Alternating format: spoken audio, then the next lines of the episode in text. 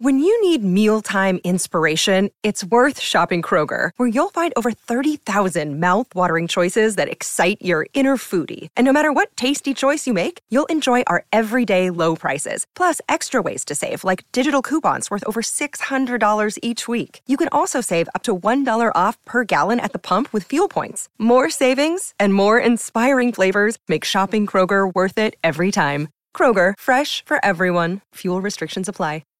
Jaylen Warren tops Najee Harris as the Steelers' most explosive running back. We tell you what it means. Welcome to the Steelers update from Penn Live, where we keep track of all things Steelers so you don't have to. This is John Lucy reporting. The devaluing of the running back position in the NFL is playing out right before our eyes in Pittsburgh. In 2021, the Steelers spent the 24th overall pick in the NFL draft on the big bodied, thick thighed back out of Alabama. Najee Harris came to the Steelers with all the pedigree in the world. But unfortunately, he had a slipshod O line in front of him, then suffered a Lisfranc foot injury during training camp last year. The result? Has been all pedigree and potential, but far less in the way of pop. Sure, Najee has a nasty stiff arm as displayed in his highlight reel runs that garnered him the Angry Runner of the Year award from the NFL Network during his rookie season. But as far as popping off game breaking runs and taking the football to the house, Najee is not so much. Enter Jaylen Warren, an undrafted 2022 training camp ad out of Oklahoma State. He proceeded to become the surprise of St. Vincent last year. He then took advantage of Najee's Frank hobbling in the regular season to outshine the former first round pick for much of 2022. Fast forward to this preseason, and I mean fast and Warren's explosive 62 yard touchdown run versus the Buffalo Bills heralded another gear and another level for the Steelers' running game. As soon as Warren sped into the end zone, it ignited a Steelers Nation debate over who's the best running back in the Burgh. NFL Network analyst Brian Baldinger was breathless in his praise of Warren. He gushed, quote, Jaylen Warren might be the Steelers' best running back. I saw him last year and he jumped off the page at me. He's the modern day running back. Powerful, built compact, and looks like he can do anything you want a running back to do. Unquote. If Warren is modern, Harris is the throwback. Warren is a game breaker. Harris is a pounding plodder that harkens back to three yards and a cloud of dust. Now, both backs will be integral to the Steelers' 2023 offense. Harris will help turn over the down markers and run out the clock. But it will be Warren who could become the take it to the house scoring threat from anywhere on the field. That's not the only difference either. One was drafted in the first round, the other was signed off the street. No wonder supposedly elite running backs across the league often go begging when it comes to signing their second NFL contract. Right now, Jonathan Taylor is out there, helmet in hand, pleading for a team to part with a first round pick to secure his services from the Indianapolis Colts. Don't hold your breath. There are no takers for Taylor, despite him being considered one of the league's top five runners. Ironically, the Steelers may use the league's running back conundrum to help sell Najee on a diminished role in the 2023 offense. Sure, Harris will remain the Steelers' starter. He is the RB1 as anointed by Matt Canada this week but this is largely in name only. The workload split between Harris and Warren should be more even than ever. Pittsburgh radio personality and Post Gazette columnist Joe Starkey predicts Warren t- will nearly double his percentage of, of touches from, from 25% last season to over 40% in 2023. Starkey suggests the Steelers will tell Harris they're doing him a favor by dialing back his touches to around, quote, 250 or 270 touches. This after Harris had 313 touches in 2022 and a whopping 381 during his rookie campaign. After nearly 700 total touches since joining the Steelers, Harris's coaches can tell him they're preserving his mileage toward that second contract. In truth, Coach Mike Tomlin has never had a problem running his workhorse running backs until the wheels fell off. If Warren ups his touches from 105 last year to somewhere near the 200 mark this season, it's because he's the more explosive runner, not because the Steelers are trying to conserve Najee for a future deal that may never materialize. The crucial number here is yards per carry. Najee is stuck at a lackluster 3.9 yards per carry after two years with the Steelers. Warren put up a full yard on Najee in 2022, and if he continues to explode like he did versus Buffalo, the gap could grow to the point of embarrassment for the former first rounder. For now, the Steelers enjoy a one two punch thunder and lightning. That's Najee and Jaylen's nicknames, respectively. As Starkey writes, quote, they complement each other nicely. They're both versatile, they're both physical. I'd say Najee's built to take more of a pounding, and Warren has more speed. He showed something the other night against the Bills that Najee doesn't have breakaway speed. That was impressive, unquote. Yes, Najee can still take over a game as he did down in Baltimore with a bruising 22 carries for 111 yards and a touchdown reception to win that game late in the season last year. But when any given carry could go to the house, courtesy of Warren, which back would you give the ball to? Well, here's what Kenny Pickett said, quote, there are some guys who just have a knack for making plays, and Jaylen is one of them, unquote. Hey, if Warren really is ex- as explosive as he showed against Buffalo, expect his number 30 to be called early and often, regardless of Harris's first round pedigree. In today's NFL, running backs have become a means to an end. And as Warren showed us, the shortest distance to a touchdown is a 62 yard run. We have much more on the juggernaut Steelers who have been peaking in the preseason, along with the resulting Yinzer hype sweeping Steelers Nation at a fever pitch.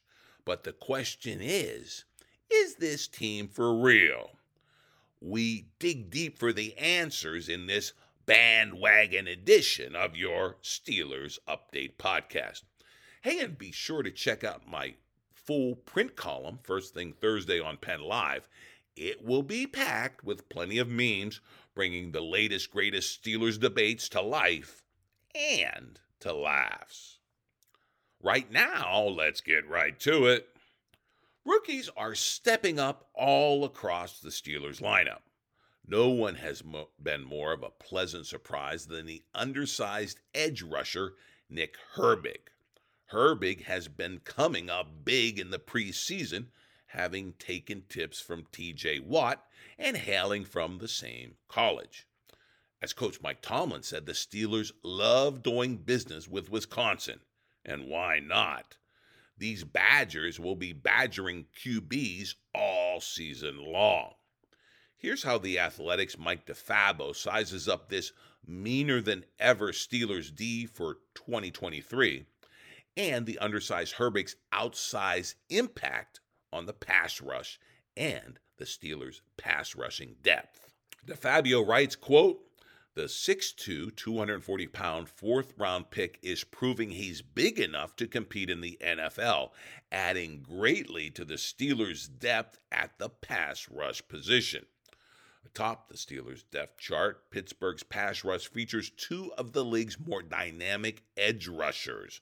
There's Alex Highsmith, who's evolved from a walk on at Charlotte and a third round pick in 2020 to a 14 and a half sack fourth worthy of a big payday which he received earlier this offseason.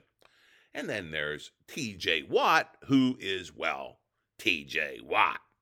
When healthy, those two and Cameron Heyward inside helped the Steelers put more pressure on the quarterback than just about any other team in the NFL. However, last season, they learned a hard lesson about what happens when that pass rush disappears. When Watt tore his pec at the end of week one over the Bengals, it set off a massive ripple effect throughout the entire defense that wasn't truly resolved until he returned. It is not hyperbole to say the Steelers were one of the NFL's worst defenses without Watt and one of the league's best with him. From weeks two through eight, these are the games without Watt. The Steelers ranked 27th in points allowed at 25.3 and 27th in takeaways with just five. They were tied for the least sacks over that span with eight. And with quarterbacks having so much time to survey the field, the Steelers gave up the most passing plays of 20 plus yards with 32 during that span. Now, of course, this is just the preseason, but there is reason to believe the depth behind Watt and Highsmith will be significantly improved. Let's start with the rookie. Herbig recorded 2.5 sacks through his first two preseason, preseason games and several more highlight worthy plays. Those snaps against Buffalo show Herbig can be effective against starting caliber offensive tackles and that he has the versatility to contribute on either side. Meanwhile, Marcus Golden hasn't had as much of a chance to show what he can do this preseason. He's played just 22 defensive snaps in the first two preseason games. But the 32 year old does have a track record. Last year, he produced 20 QB hits and 25 hurries, according to Pro Football Focus. Now, the Steelers won't know for sure what they have until the season, the regular season, begins. But it certainly seems they are better prepared to handle an injury at edge rusher and have enough depth to give Watt and Highsmith a breather more often. So even though Herbig and Golden might be undersized by NFL standards, their impact on the Steelers roster will not go unnoticed. Unquote. Hey, great stuff from DeFabo and the Athletic. And of course, I always recommend going in for the full column. We just give you sort of a taste here. But man, impact, impact. It's all about impact for these rookies and, of course, for the rising second year players and no one has been rising faster, at least in the preseason, than quarterback Kenny Pickett. So much so, the passer from Pitt has been trying to slow the roll, slow down the hype train that's already running full steam in Pittsburgh. For this, we turn to Mark Kaboly with The Athletic, who talks about Pickett reminding everyone in the 412 area code and beyond that, hey, this is still the preseason, okay? Let's keep it in preseason perspective. Kaboly writes this Pickett mania has arrived in Pittsburgh, and it's doing nothing but picking up momentum. But maybe just a tad too early for Kenny Pickett's liking. Quote, it's preseason, man, the QB said during Monday's open locker room uh, session inside the UPMC Rooney Sports Complex. Quote, nothing counts, so it's kind of easy to remain motivated because we haven't done anything yet. Everybody understands that, unquote. Well, it would be understandable if even Pickett got carried away by his early success. He has as many incompletions, two, as touchdown passes and leads all quarterbacks with more than three attempts in passer rating at 149.1. the youngster still has his perspective dialed in. Quote, I'm not going to lie, it's been good, Pickett said. We've been keeping the offense basic, but we just want to keep executing the offense at the level we are. We just want to continue to do that until we get the full playbook. We have been very vanilla, and we are going to do that until it's time to go. We understand it is just the preseason, unquote even though the offense has enjoyed success, there hasn't been much in the way of scheming or game planning. Pickett and offensive coordinator Matt Canada called it vanilla, which makes you wonder what happens when the entire playbook is open and there is a bona fide game plan. Will Canada revert to last year's late season success and run the ball, play defense, and let Pickett win it at the end?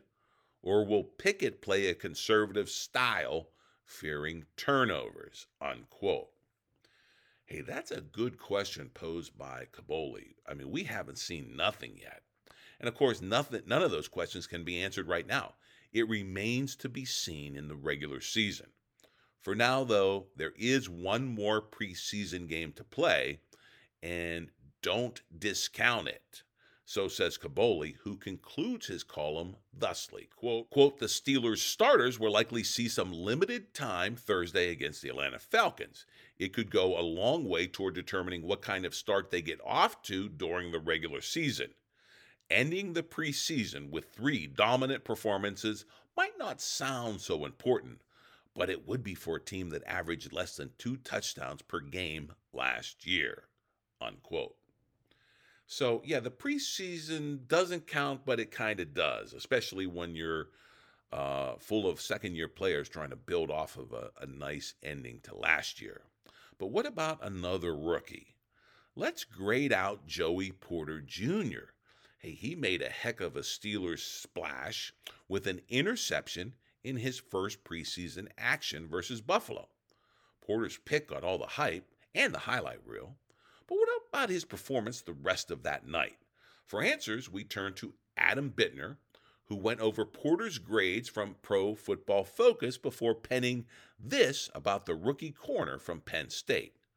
Bittner writes in the Post Gazette, quote, the PFF scouts liked more than the rookie's first interception in his NFL de- debut Saturday against Buffalo. His coverage grade of 71.3 was the team's second best among defensive backs on the strength of just three targets on 17 coverage snaps. He intercepted one, and he limited the other two uh, to two receptions for 29 yards. He also did a nice job of tackling after the catch, allowing just six yards after the catch total on those two catches that he did allow. It was a similar effort to what we saw from him frequently at Penn State. Opponents tended not to challenge him too much, and he did a nice job of blanketing opposing receivers. Of course, that limited his opportunities for interceptions, and that lack of proven big playability was the primary knock on him during the draft process. So it was a good sign he was able to answer those critics by both sticking to his game during his debut and capitalizing on a bad throw to Matt Barkley. Now it's just a matter of proving he can provide similar efforts week after week once the regular season begins. And if Porter can, he'll be the upgrade fans have been hoping for at the cornerback position and possibly a long term piece of this Steelers defense.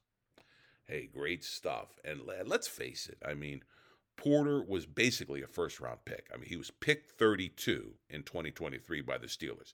That was the top of the second round because one of the first round teams got uh, knocked out. They lost their pick. But really, he was a first round pick. And this, what we're seeing, is the path Porter Jr. should be on in Pittsburgh a path towards starting, a path, a path toward proving he can cover and blanket guys, and a path toward making the big play when it comes to him, as that errant pass did in his first preseason action. And of course, the road to the regular season, when it all counts, continues Thursday night in Hot Atlanta.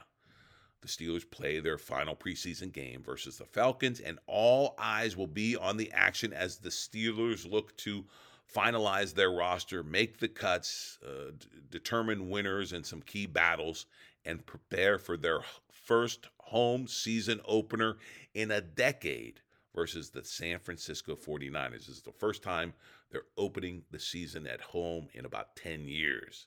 It's getting real, guys. Can you feel it? It's coming. The regular season when it all counts. And of course, we're going to cover every minute of between now and then right here on your Steelers Update podcast.